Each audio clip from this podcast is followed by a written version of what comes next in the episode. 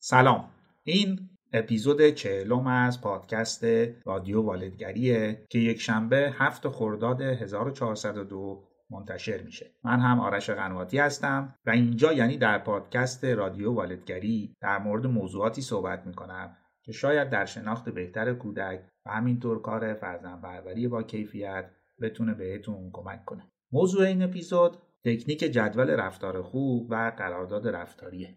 قبل از اینکه در مورد این تکنیک صحبت کنیم به چند نکته باید اشاره کنم. اول اینکه پدری و مادری کردن و در کل پرورش تعلیم و تربیت کودک یک کار ترکیبیه. یعنی در هر مرحله از رشد و یا در هر موقعیتی یک سری راهکارها یا در واقع ترکیبی از راهکارها قرار استفاده بشه. دوم اینکه ما قرار برخی راهکارها رو تست کنیم آزمایش کنیم تا ببینیم کدوم راهکارها کدوم تکنیک ها برای ما و فرزندمون بهتر و بیشتر جواب میده. بعضی وقتا می‌بینیم مثلا قصه گویی هدفمند برای کودک خیلی خوب جواب میده ولی برای کودک دیگه نه. مثلا کودک دیگه رو باید در کارهای روزمره درگیرش کرد. باید مسئولیت های جزئی بهش داد. مشارکتش داد. چون میل و سطح فعالیت در کودکان متفاوته. وقتی میل و سطح فعالیت یک کودک بالاست باید برنامه روزانهش همراه با فعالیت های حرکتی و بدنی بیشتری باشه. حتی وقتی می‌خوایم یه قصه هدفمندم براش بگیم شاید بهتره با یه فعالیتی درگیر باشه. همین کار ترکیبی که گفتم. یعنی دو سه یا چهار تکنیک رو میشه با هم ترکیب کرد تا یک نتیجه بهتری بشه از دل اون در آورد. تکنیکی که الان می‌خوام بگم در واقع جزو تکنیک های تکمیلیه. یعنی ما قرار کارهای زیربنایی رو با استفاده از راهکارهایی که در اپیزودهای قبلی گفتم انجام داده باشیم. یعنی یه رابطه خوب و عمیق با کودک بسازیم یک محیط مناسب و متناسب با دوره رشدیش براش طراحی و فراهم کرده باشیم. بعضی از مهارت ها رو هم بهش آموزش داده باشیم. در نهایت اگر رفتارهای مشکلداری وجود داره که لازم تغییر کنه و رفتاری بهتری جایگزینش بشه از جدول رفتار خوب یا قرارداد رفتاری استفاده کنیم. خیلی هم از این جدول استفاده نکنید و هر بار فقط برای یک رفتار. هم کودک خسته نشه و هم این تکنیک کارایی خودش رو از دست نده. اگر آماده اید بریم با هم چگونگی استفاده از این تکنیک رو بشنویم.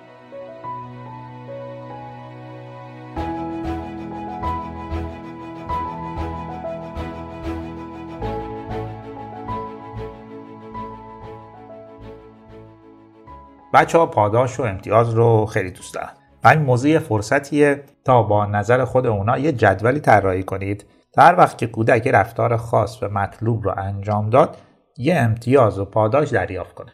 از این تکنیک هم بیشتر زمانی استفاده می‌کنیم که تکنیک های دیگه یا راهکارهای دیگه جواب نداده. و یا اینکه قصد داریم یه رفتار نامطلوب کودک رو با رفتار مطلوب جایگزین کنیم.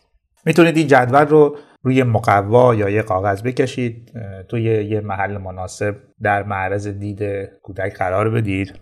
مثلا روی یخچال یا بالای تخت کودک. خونه جدول هم می‌تونید مثلا هفتایی بکشید برای هفت روز هفته. که هر روز کودک رفتار مطلوب مورد نظر رو انجام داد یه استیکر یا یه ستاره تو اون روز خاص بچسبونید. یا اگر کودک در طول روز چند بار این رفتار خاص رو انجام داد میشه به تعداد رفتارها در اون روز مثلا روز شنبه ستاره چسبوند. مثلا 5 تا ستاره یا 6 تا ستاره. کودک اینجوری انگیزه می‌گیره و وقتی خونه جدول تکمیل شد کودک می‌تونه یه پاداش دریافت کنه. پاداشی که براش مهمه و دوستش داره. مثلا اگر خونه جدولتون هفتاییه برای هفت روز هفته وقتی هفت روز هفته تکمیل شد کودک پاداش خودش رو دریافت می‌کنه. بابت تلاش و کوششی که کرده برای رعایت برخی قواعد و قوانین و یا انجام یه رفتار مطلوب و خوبی که شما ازش انتظار داشتید. هر وقت و هر زمان یا روزی که کودک رفتار مورد نظر را انجام نداد شما هم پاداشی بهش ندید.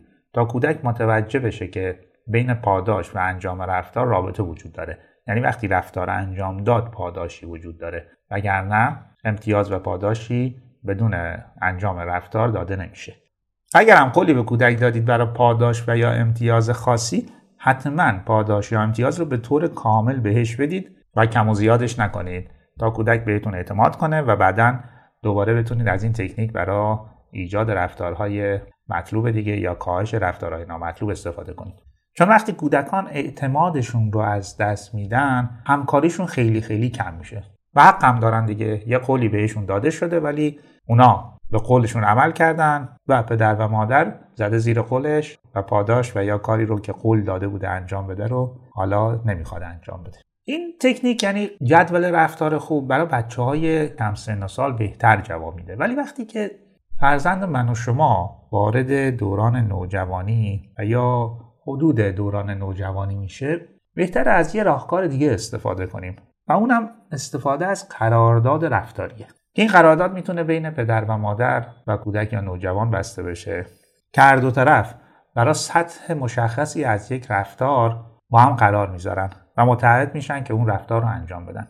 مثلا کودک یا نوجوان از مادر می‌خواد که اجازه بده نیم ساعت بیشتر از حالت معمول تلویزیون ببینه یا مثلا با دوستانش بیرون باشه. و مادرم این اجازه رو منوط به این می‌دونه که کودک یا نوجوان تکالیف مدرسهش رو به موقع انجام بده. یا پدر کودک رو هفته یک بار همراه خودش به زمین فوتبال می‌بره. کودک هم می‌خواد که پدر هفته دو بار این کار انجام بده. پدر هم بار دوم و اضافه رو منوط به این می‌کنه که کودک هفته دو بار خودش اتاقش رو مرتب و منظم اینا قرارداد دیگه. بین دو طرف. هر طرف چه پدر و مادر و چه کودک متحد میشن که یک رفتاری رو در مقابل رفتار دیگری انجام بدن. و این تکنیک هم خیلی کمک می‌کنه به ایجاد رفتارهای مطلوب و کاهش رفتارهای نامطلوب در کودک و یا نوجوان.